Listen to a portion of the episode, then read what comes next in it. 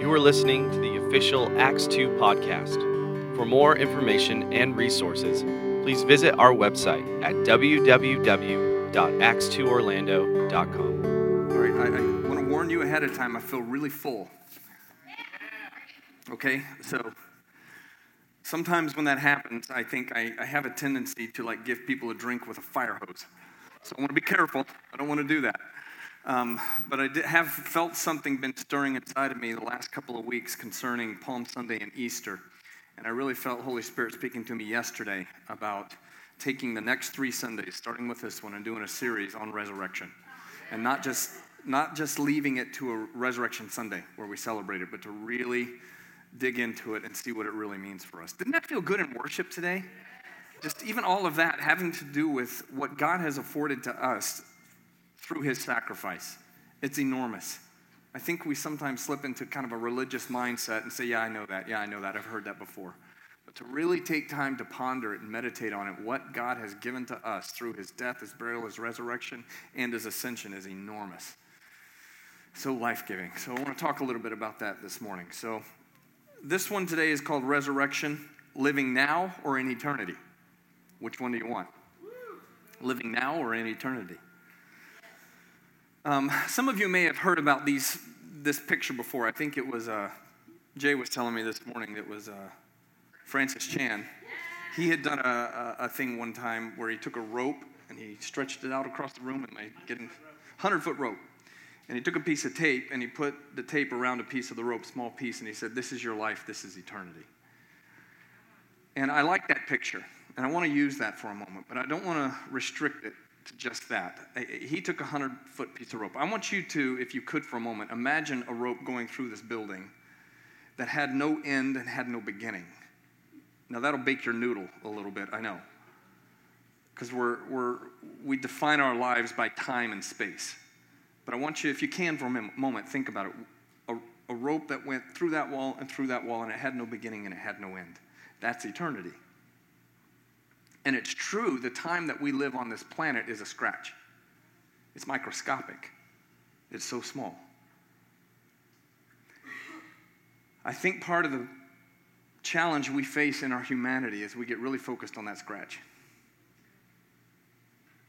All of our life gets consumed with that scratch, that little mark.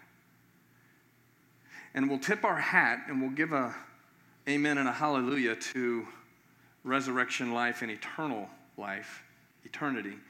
But I, I wonder sometimes how much we're not really giving it its full worth. Yes, our lives in this physical body are on that rope and are on that thing. It's a scratch, it's just a mark, almost so small you can't see it. And we get so focused on that right there. I, I think what I want to do is open us up to a little bit different way of approaching it this morning. And as I go through this, it'll, it'll, it'll get more clear. But how many of you guys watch the news in here? Anybody? Or you read news feeds? Something. Hold your hands up. I want to see. Just I really want to take a poll. Yeah. It's a little depressing, isn't it? it is. I, you know, I like politics. I, I think the way that God gave our founding fathers this thing called the American experiment, you know, what they gave us with our three branches of government, all that stuff, it fascinates me. It's, I find it really fascinating. And so I'll listen to the news, I'll watch the news, I'll read different articles, and if you're anything like me, sometimes you can read it and you go, my gosh, man, we are so stupid. Just, we just, our humanity, I mean, it just, sometimes I look at it and go, thinking? And I see things happening more and more the older I get, even with the church. Now, we as a country, by and large, are not persecuted when we compare it to what goes on outside of this country. We all agree with that, right? I mean, if you, if you just read something outside of the mainstream media, you'll discover that there are Christians dying every day. Hundreds of them dying every day simply because of persecution. So I want to talk a little bit about that this morning, knowing that things are far worse. But I want to pay attention to it in the context of what we experience in our Western American culture. Because when I see news feeds, read news feeds, see news clips, things like that, I see things happening. I have friends who live in Texas, um, in the San Antonio area, and I just got a, a news feed uh, from someone that was sharing it that I know that lives there in Texas. And evidently, the international airport in San Antonio, Texas, does not want to allow a Chick fil A in there. And, you know, the reasoning is because they're so hateful, which blows my mind because they never said anything about hating. They just said what they were for, not what they were against but they don't want to let them into the airport. Now, I'm, I do not want to get into politics. That's not the point of all this. But I do want to bring it up just to keep us aware of this that there's a level of persecution going on with Chick fil A, which you guys know it's a Christian organization, right? There's a, a, level of persecution that goes on with it. It's nothing like we face in the rest of the world. But I see this stuff happening, and I sometimes get really, really frustrated with it. But I'm feeling this thing of Holy Spirit inside of me just provoking me a little bit that if that really is frustrating me that much, then perhaps I'm not living with eternity in mind. That perhaps I'm still living on this scratch. Perhaps I'm still focused way too much on this little scratch that's on the rope. That, that all of my attention, all of my energy, my thought can go into that kind of stuff. Now, it may be something different for you. I'm just using that as an example. But we're going to look at it a little bit in Scripture and what Jesus talks about. So I want to start with this 1 Corinthians chapter 15. Here's Paul writing to the church at Corinth. And he's having to, in this letter, both 1 Corinthians and 2 Corinthians, he's having to bring some correction to the church. There's a lot of things that we find in 1 Corinthians that can make you kind of go dog eared sometimes. What? what? Why would he say that? I mean, there's, there's things in there like, I do not allow a woman to speak in church. And we build doctrines off of it. We have churches that do not allow women to speak in church because of that. When he's actually addressing a problem, he's addressing an issue that is there. He's not giving directive on how the church is to function. He's addressing a problem that exists there. Yeah. Don't get me going there. I don't like it when church leadership says men have to be in leadership and women can't be in leadership. Did you know why? Because we're called a bride. Just think about that for a moment. We're the bride of Christ. He likens us all to the female side of things. He's the bridegroom, right? So I don't want to go down that road too much. I just, you hear what I'm saying with this. I really want to look at what he's addressing here. So in 1 Corinthians, he's addressing a lot of problems that are happening in the church, and he gets to 1 Corinthians 15, and he starts talking specifically about the resurrection. I want to read a few verses to you out of this chapter. I'm going to begin with just saying verse 3. 1 Corinthians chapter 15 verse 3. For I have shared with you what I have received and what is of utmost importance. Now, whenever you see something like that, it's a good idea to stop and go, "Oh, he's going to share with me something of utmost importance. So maybe I should pay attention to it." And he says this, "The Messiah died for our sins, fulfilling the prophecy of scripture." He was buried in a tomb and was raised from the dead after three days, as foretold by the scriptures. Then he appeared to Peter, the rock, and to the 12 apostles. Now jump down to verse 12. He says this The message we preach is Christ, who has been raised from the dead. So, how could any of you possibly say there is no resurrection of the dead? For if there is no such thing as resurrection from the dead, then not even Christ has been raised. And if Christ has not been raised, all of our preaching has been for nothing, and your faith is useless. Come on. I mean, you, you, do you, sense, do you feel the like intensity of what he's bringing to him? It's like he's saying to him, if I can give you the Andrew Lamb paraphrase for a moment, he's saying to him, listen, if there is no resurrection, we suck. We're toast, man.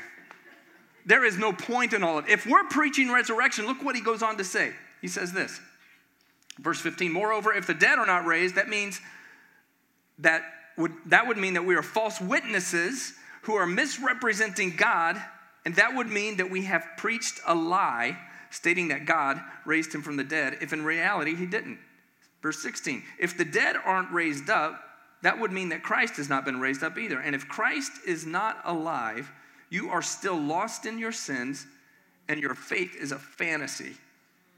It would also mean that those believers in Christ who have passed away have simply perished. If the only benefit of our hope in Christ is limited to this life on the earth, we deserve to be pitied more than all others. Are you catching what he's saying here? He's saying, without the, I want to share something with you that is of the utmost importance, he says. Christ died just like the scripture said, and he rose again just like the scripture said. And if there is no resurrection, we of all people on this planet are the most pitiable. Why do you think that is?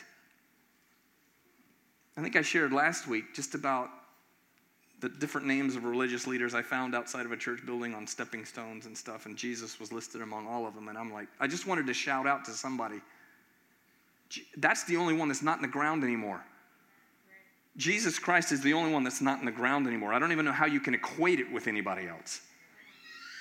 If there is no resurrection, then we of all people are the most pitiable.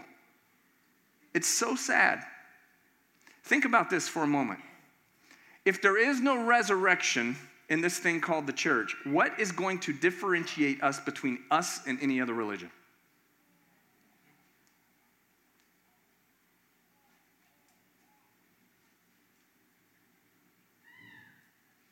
Anything? Nothing? You know what we've become if we take out the resurrection?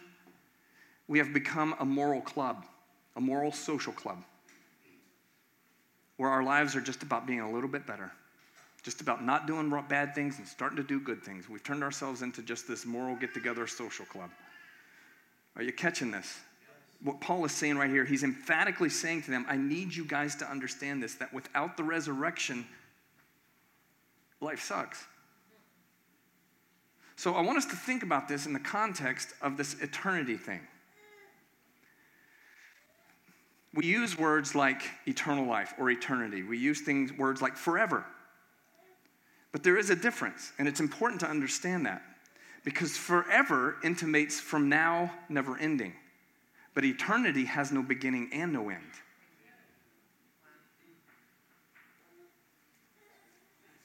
Before I ever formed you in the womb, I knew you. Before Ephesians 1 4, before the foundation of the world, I knew you. Come on, is this helping? I know this, again, this stuff will bake your noodle. It'll mess you up a little bit. You start thinking about eternity, and us, even in the church, I think what we've done is we have separated eternity from the now. We have thought that somehow I live my life, I die, I go to heaven, and then forever I'm with God. But there was an amazing transaction that happened in the cosmos. When 1 Corinthians says that God was in Christ reconciling the world to himself, that word there, God was in Christ reconciling the cosmos. That means the entire created order.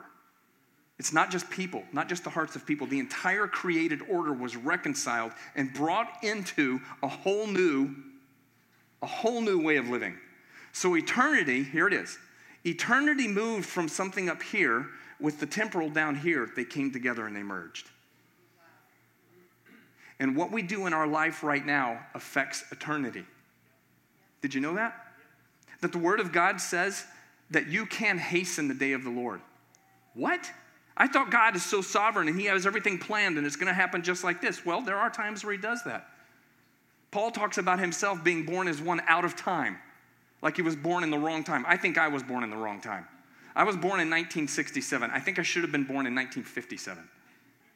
I really do. I missed the whole funk music age, and that's my favorite. I love that stuff, and I just missed it just by a little bit. I was born in the wrong age. Paul talks about himself like that, born, one born out of time. But it also says in Acts 17 that every person has been born in an appointed time and season. So, which one is it, Andrew? Is God a God of time? I mean, is he a God of specifics? Yes, he is. But it's like looking at it like this Did you know? Every, I don't like it when people say God has a plan for your life. I would much rather hear people say God has a purpose for your life. Because purpose can get fulfilled in multiple plans. Does this make sense? When we say things like God has a specific plan for my life, I think we're, we're we put ourselves in a position where we get fearful. Are you still tracking with me here? We get fearful because if God has a specific plan, then I need to be careful where I step here. But that's not really the reality. When God, God has a purpose for us, He has a purpose in the earth. He is not willing that anyone should perish. I, it blows my mind that he has brought eternity into right now, into what we see as time. People say things like this they'll say, Well, God's not in time. Well, he is in time, he's just not restricted by it. He's imparted so much of his nature and his character into humanity through the person of Jesus. And it's like he said, I'm on the earth showing you what this looks like. Now, tag, you're it. You do it. It, it, it really messes my mind up. It really causes me to, I believe what I feel when I feel that thinking about it is the real fear of the Lord. You've entrusted me with how eternity unfolds? What? Doesn't that make you go, oh, I need to be careful with what I'm doing? I need to be careful with what I'm doing because it can have an effect on eternity. And he's put us in that position. And Paul is wanting to wake the church up and he's saying, guys, don't you understand this? That that resurrection life that Jesus, when he came on the scene and he said, I am the resurrection and I am the life. I am the anastasis, I am the Zoe. It's not just about him coming out of the ground. When he came out of the ground, he took your frail humanity with him. When he went into the ground, he took your sinful self, your entire sinful nature, and when he went into the ground, you went into the ground with him. Romans 6, read it. I'm not making it up. We are buried with him so that we could be raised to walk in a newness of life. This thing about resurrection life has so much of a grander impact. It's much more than the scratch on the rope. And we get so myopic in our lives, and all we see is this one little scratch. I got to make sure I save for my future. I got to make sure I save for the kids' college fund. That's important. Don't get me wrong. All of that's important, but that is not the that is not all of it right there. There is so much more than that. He comes on the scene. He says, I'm the resurrection. I'm the anastasis. I am the life. I'm the zoe. There's two different words used in Greek for life bios and zoe. Bios is what makes my heart beat and my lungs go and breathe. That's bios life. That's where we get the word life for biology, right? And that's what we study. But he uses a different word. He says Zoe. Anybody know why? Take it back to the garden for a moment. Adam and Eve. God speaks, creates everything. He takes Adam, forms him out of the dust and it says God breathed into him and he became alive. When God breathed into him that moment, two things happened. Bios life, his heart began to beat, his lungs began to expand and contract. Air was going in and out. But it was more than just the bios life, because he is the Zoe life. He, when he breathed into him, his spiritual man was alive. Full connection with God. You guys know the story. Read Genesis. You know the story. He's walking in the garden with God, communicating.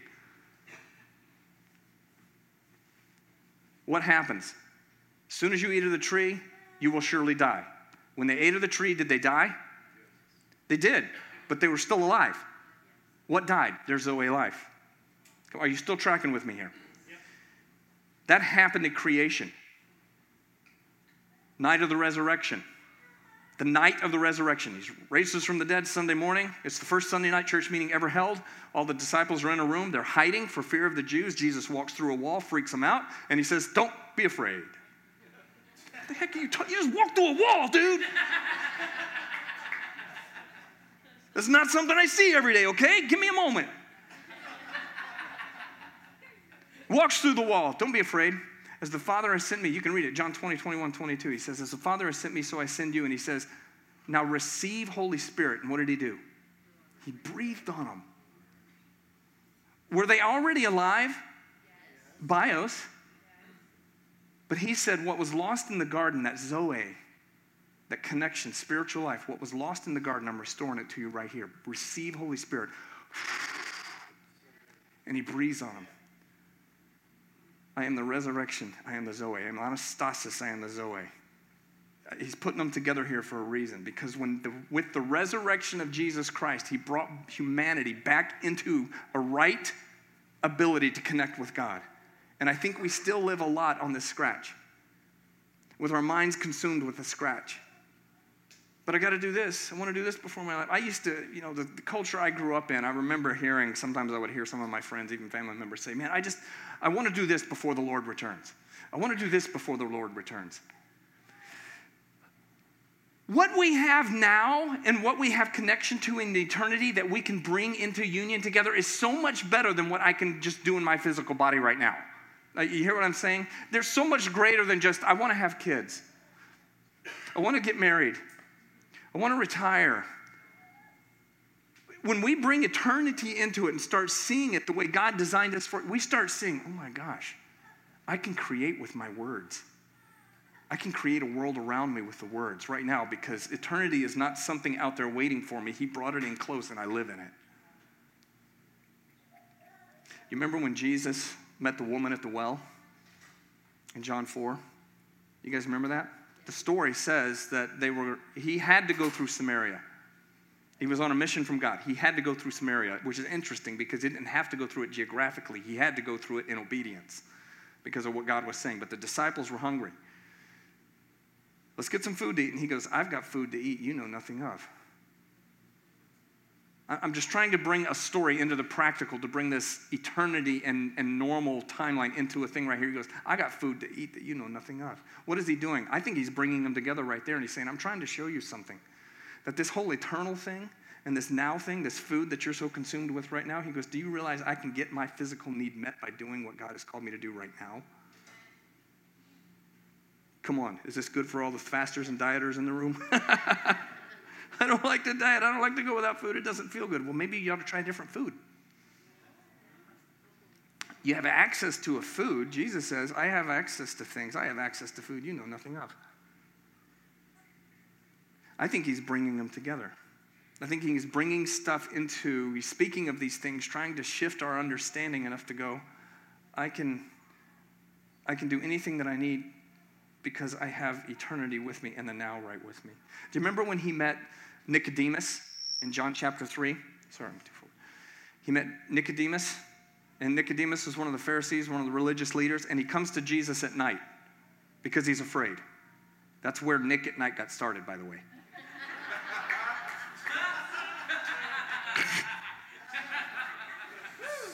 Nicodemus comes to Jesus at night because of the fear of the Jews, and he says to him, We know that you have to be from God because of the works that you do. And Jesus says, You know what? No one can go to heaven except he who descended from heaven, which is the Son of Man, which is in heaven. Uh, it's what it says. No one has ascended except for he who first descended, which is the Son of Man, which is in heaven. I'm looking at you right now. What are you talking about? What is he doing? He's trying to bring all this together and he's saying, I want you to close the gap between the eternal realm and the, and the now. He even goes on to say to Nicodemus, You're a religious leader. You know, how come you don't understand this? He's concerned with the scratch. He's already afraid of what people are going to think about him because he's meeting with Jesus, so he has to do it under the cover of darkness. He's concerned with the scratch. Come on, is this speaking to you this morning? I think true wisdom when it comes to living this life is not found in, in doing things that cause us to be stable in our character, to have savings, to have a good, healthy family. I don't think really that's wisdom. I think those are good, but I think they're more of a byproduct of wisdom. James says, wisdom from above is peaceable, gentle, it's willing to yield. It says wisdom from below is earthly and sensual and demonic. James says it. I'm not making it up, it's there. It's earthly, it's sensual, it's demonic. I think there's the difference. He says wisdom from above has to do with this eternal realm up here. That wisdom from below, it's all earthly, sensual, demonic, and it has to do with down here because it's so temporary. He's not saying that the temporary doesn't have value. He's saying that they've been merged, and you've got to recognize that in order for this temporary to have the most value that it can have and the most impact that you can possibly have on this planet, you've got to recognize that they've been merged. Look at verse 30 and verse 32, 1 Corinthians 15. And why would we be risking our lives every day, my brothers and sisters? I continually face death. This is as sure as my boasting of you and our co union together in the life of our Lord Jesus Christ, who gives me confidence to share my experience with you. Tell me, why did I fight wild beasts in Ephesus if my hope is only in this life only? What was the point of all that? If the dead do not rise, then let's party all night, for tomorrow we die. Come on. Do you hear the extremity in what he's saying? Well, if we're just, if there's no resurrection, then come on, man. It's clubbing time.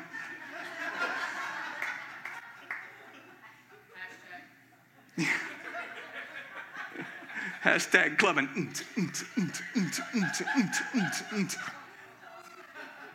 You didn't need that. My wife is cringing right now. I am. Yeah. I'm just trying to put it into a modern paraphrase, okay? That's all I'm saying. It's like, I mean, he's really trying to drive home here. Your union with Christ brought you into something so amazing. Why are you guys even talking about this? No resurrection. I think what was happening was they were getting infiltrated, kind of like what happened with the Galatians when the Judaizers came in and said, Yeah, if you're going to do Jesus stuff, don't forget, you got to do circumcision too. You got to bring that in. Don't forget, if you want to do the Jesus thing, don't forget you got to add this. I think the Pharisees and Sadducees were coming in and influencing what was happening. The Sadducees did not believe in resurrection. That's why they were all sad, you see. I am full of it this morning, aren't I? This thing about eternity, about wisdom from above, I believe it is the cornerstone for all logic and reason. What do you mean by that, Andrew? I mean this that if we look at what we see in Scripture revealed by God on what eternity really does look like, that all logic and reason has to come back to that paradigm. It has to come back to that paradigm. If it's only found in earthly reasoning, then it's really not where, where logic is found. Let me give you something simple. How many in here want to live? You want to live life to the fullest? You got to die. That's supreme logic, supreme wisdom. How many here want to be loved? You got to love. How many here want to get stuff? There's nothing wrong with getting stuff. Don't act all pious religious. No, I don't need anything. Me and Jesus, that's all I need. Come on, you need stuff. Come on, I need money. That Duke Energy bill comes every month. Don't act all like, oh, I don't need anything. All I need is you, Jesus. No, you need some cash. Come on, I'm just keeping it real, folks. Come on, man. You feel me? I am talking, though, about bringing it into the superior reality. Yes, it is true. It is true. It's a, it's a divi- true wisdom and logic. It's an eternal perspective. And it's weird. If you want to love, then you got to go love somebody. If you want to get, you got to give. You got to give. I'm all about saving. I'm all about trying to keep debt low. I'm all about that kind of stuff. But sometimes, in order, if you're in debt, sometimes if you want to get out of debt, you give your money away. Why? It's a divine perspective, it's a heavenly, eternal reality. What's someone going to gain if they can gain the whole world and lose their soul, right? It's all part of that stuff. It's, you know, I don't know. I'm going to move off from that. Turn over to Luke chapter 6 for a moment because there's something else I want to look into concerning this. How do you know when you're living with eternity in mind? How do you know if when you're living in that melding of the two, where the temporal and the eternal aren't different, where that what I make, the choices that I make, the things that I do, they matter right now? How do you know? Look in Luke chapter 6, beginning in verse 22. I'm going to read two verses out of Luke 6, then we're going to move over to Mark for a moment. Luke chapter 6, verse 22 says this How favored you become when you are hated. What? What? How favored you become when you are hated, excommunicated, or slandered, or when your name is spoken of as evil because of your love for me, the Son of Man. I promise you, listen to this closely. I promise you that as you experience these things, you will celebrate and dance with overflowing joy and the heavenly reward of your faith will be abundant because you are being treated the same way as your forefathers, the prophets. You see what he's saying here? He's saying if you're living in eternity and you start to get persecuted, you're going to be like, oh, this is awesome. I'm going to dance around and celebrate. Back to the club.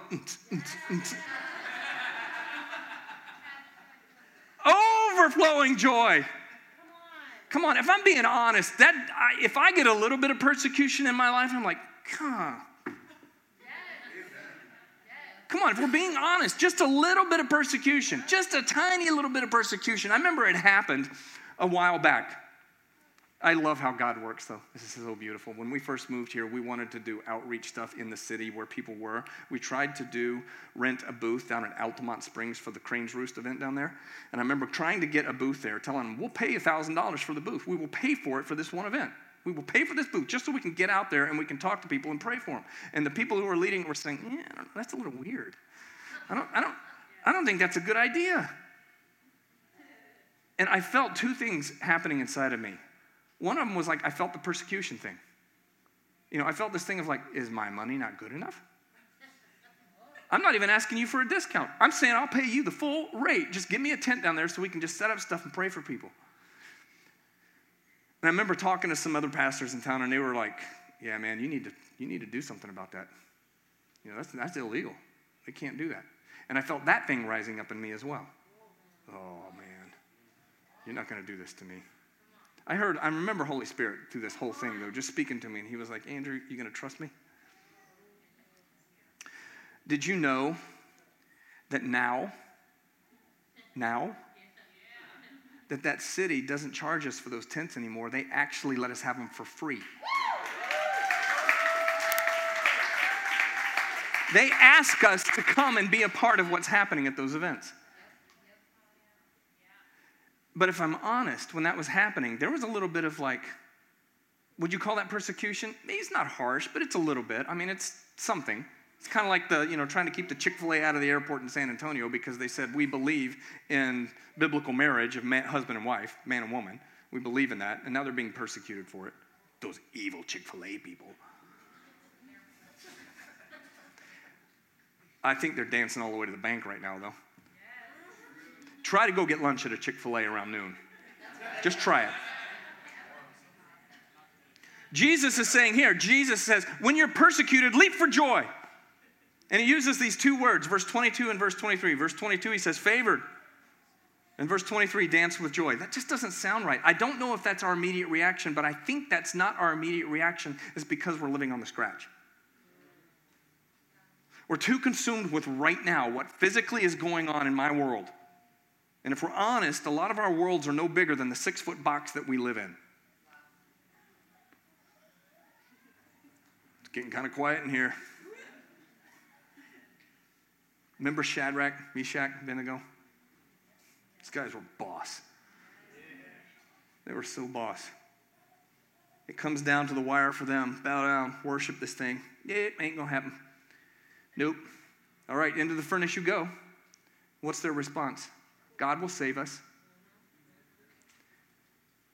But they're living with eternity in mind. They're not living in the temporal. He says this God will save us. But even if He doesn't, it's okay. Why? Because they knew that beyond the moment there was something greater. They were inside of this thing called eternity, not the temporal. They knew that even if I die in this moment, I don't die. Come on, I love this picture. I have had close friends who have died untimely deaths. But when my mind is thinking eternal, this is the way I see it Satan, you still lose.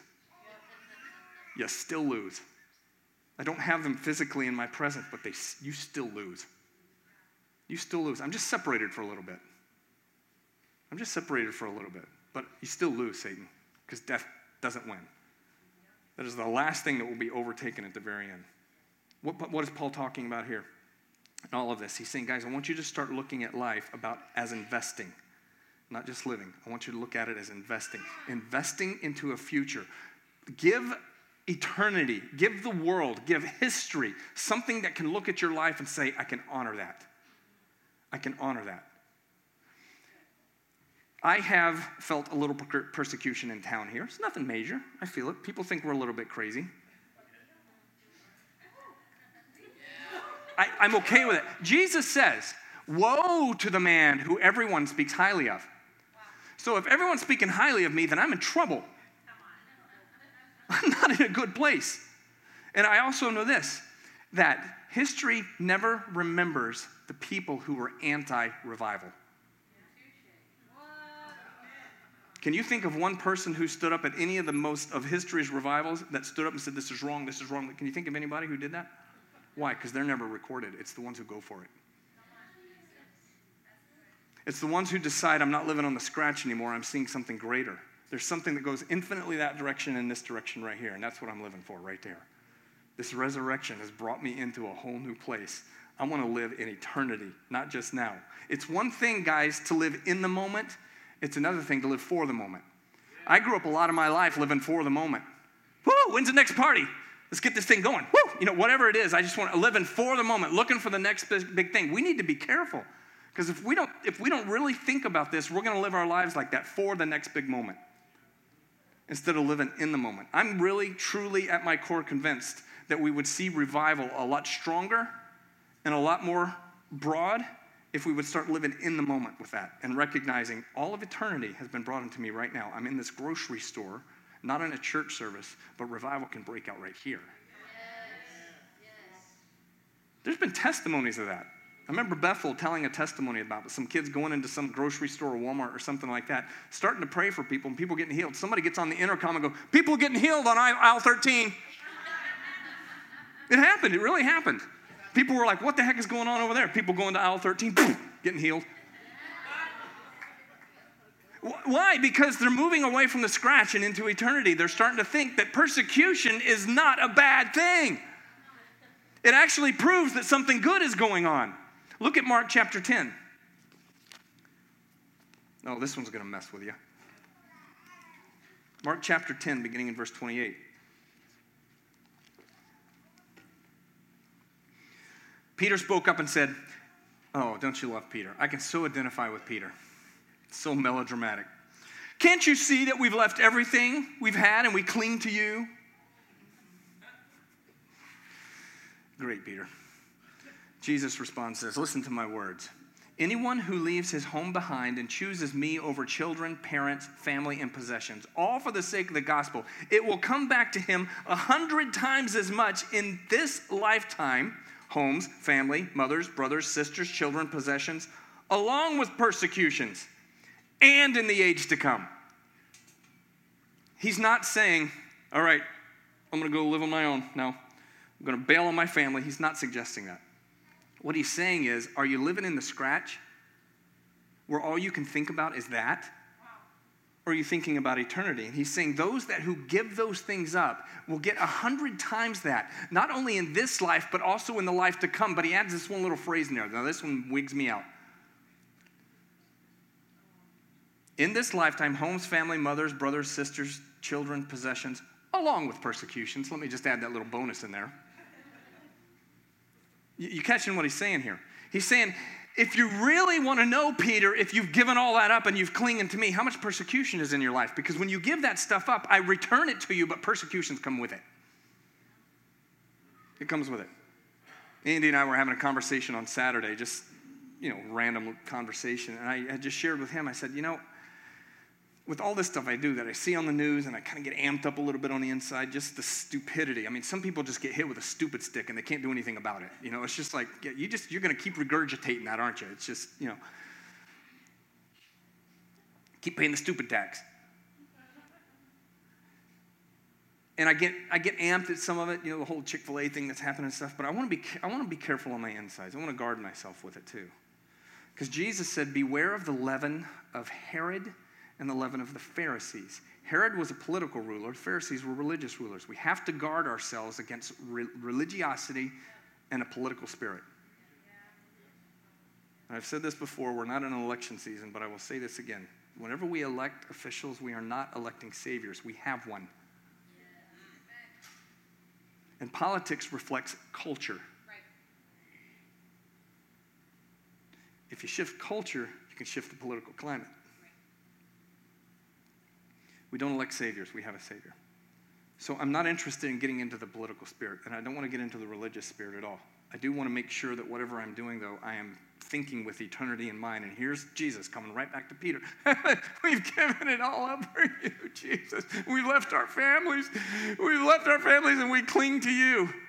It's almost like Jesus is saying, okay, where's your persecution then?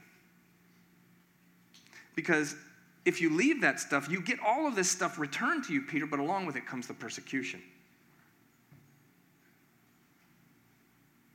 Why does that happen? I mean, why do we, if you think about it for a moment, don't you just really want to say, God, why did you have to do that?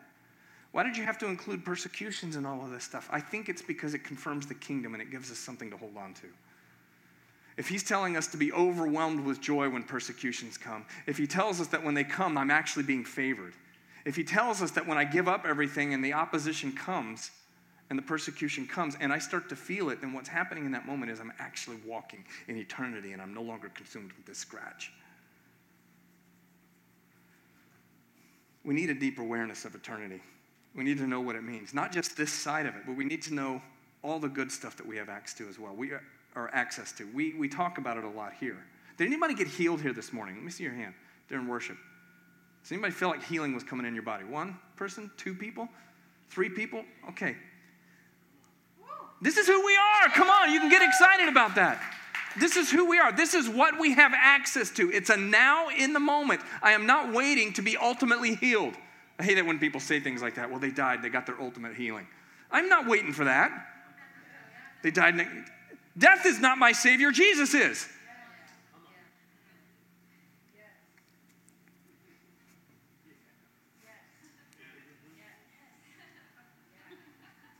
Death is not my Savior, Jesus is.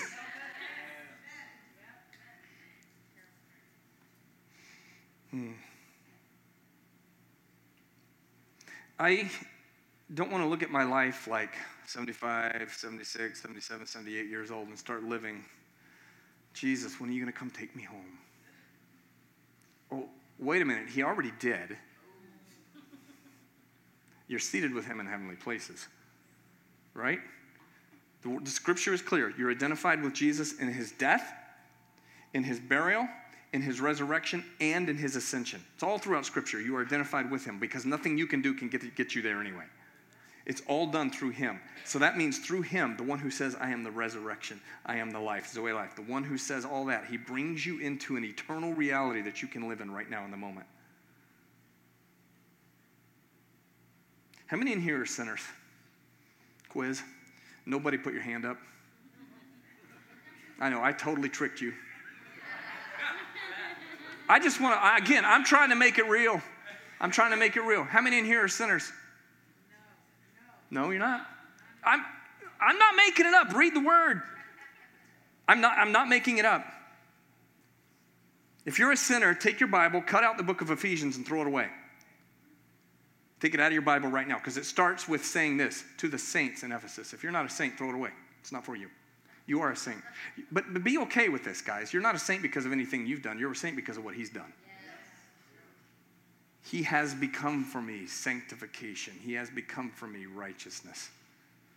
What is he saying right there? What am I saying right now? Guys, if that doesn't make sense to you, then you're living on the scratch. If that doesn't make sense, you're still thinking along the scratch. We've got to move up to the higher plane. We've got to start thinking about eternity and what it means to live in a resurrected life.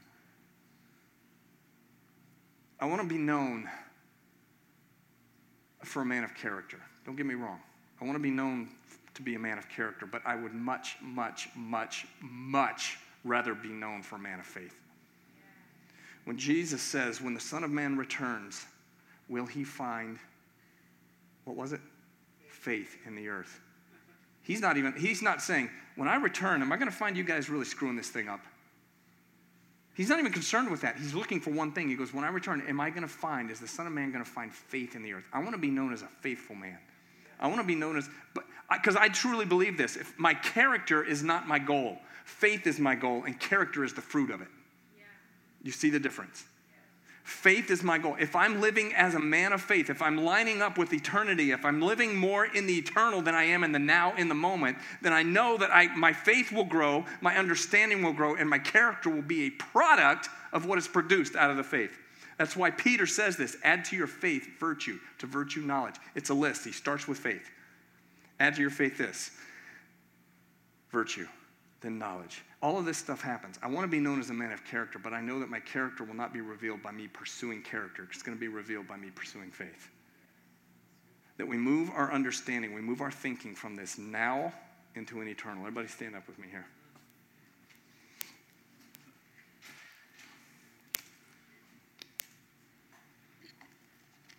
Some may be asking the question here how do I do all this? What am I supposed to do? Well, let me ask you a question. What do you burn for? I can't answer that question for you. You can answer that question, though, if you're honest. What do you burn for?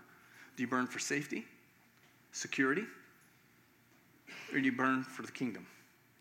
Do you burn with a passion for Jesus? It's really that simple. What do you burn for? What consumes your thoughts? Where does worry take you? All worry is is the worship language of Satan.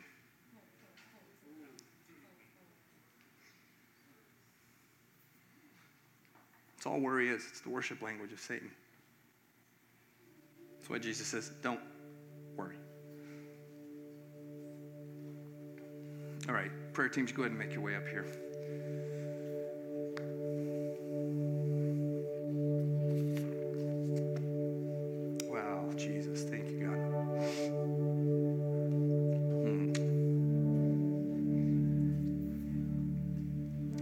Pray for you guys, and then we got teams up here just to pray for you even more if you need it. You still need healing in your body. You need someone just to encourage you. Oh, we got plenty of people that can do that, and they can do it very, very well. You want people who can partner with you and just agree with you with something you feel the Holy Spirit speaking to you? Come share it with somebody. Find somebody to connect with on it. It's a really helpful thing. Everybody hold your hands out like this. I'm going to pray for you.